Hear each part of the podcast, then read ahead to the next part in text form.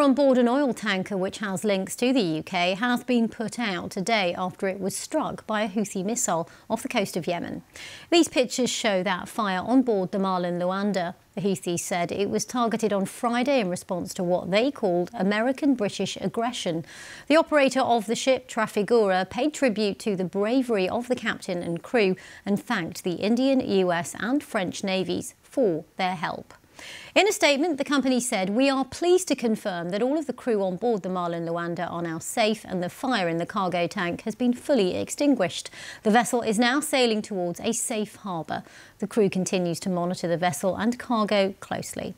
Well, this latest incident follows US and UK airstrikes on Houthi targets in response to attacks on ships in the Red Sea region, one of the world's busiest shipping lanes. The UK government says it reserves the right to respond appropriately. Our diplomatic correspondent Paul Adams has more. This is the Marlin Luanda, carrying Russian oil from Greece to Singapore, the latest Houthi target. The Houthis were quick to take credit, their spokesman saying once again that this was being done to support the Palestinians in Gaza and in response to what he described as American British aggression. It's been two weeks since Britain and the US first hit back, striking military targets inside Yemen, aiming to deter the Houthis. So far, the strategy doesn't appear to be working.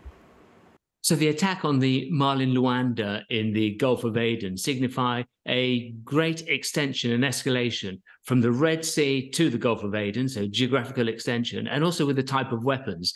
The missile used yesterday was a ballistic missile, and the Houthis started their attacks in the Red Sea using drones. Uh, so we're seeing a technological expansion and a geographical extension. The Houthis are using the attacks to bolster support at home, orchestrating huge rallies on the streets of the capital Sana'a, relishing this confrontation with the West, something they've thought about and planned for for years. They're being helped by Iran. When US Navy SEALs seized a dhow off the coast of Somalia earlier this month, they found parts of ballistic and anti ship cruise missiles. Diplomats say weapons are also being smuggled through Oman. The Marlin Luanda is operated by a UK registered company. Here, a government spokesman said Britain and its allies reserved the right to respond. Paul Adams, BBC News.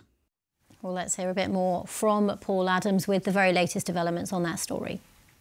The multinational company Trafigura, which is based in Singapore, uh, which has been putting out statements on the condition of the vessel, the Marlin Luanda, uh, just uh, a short time ago put out its latest bulletin, and I'll just quote to you from that.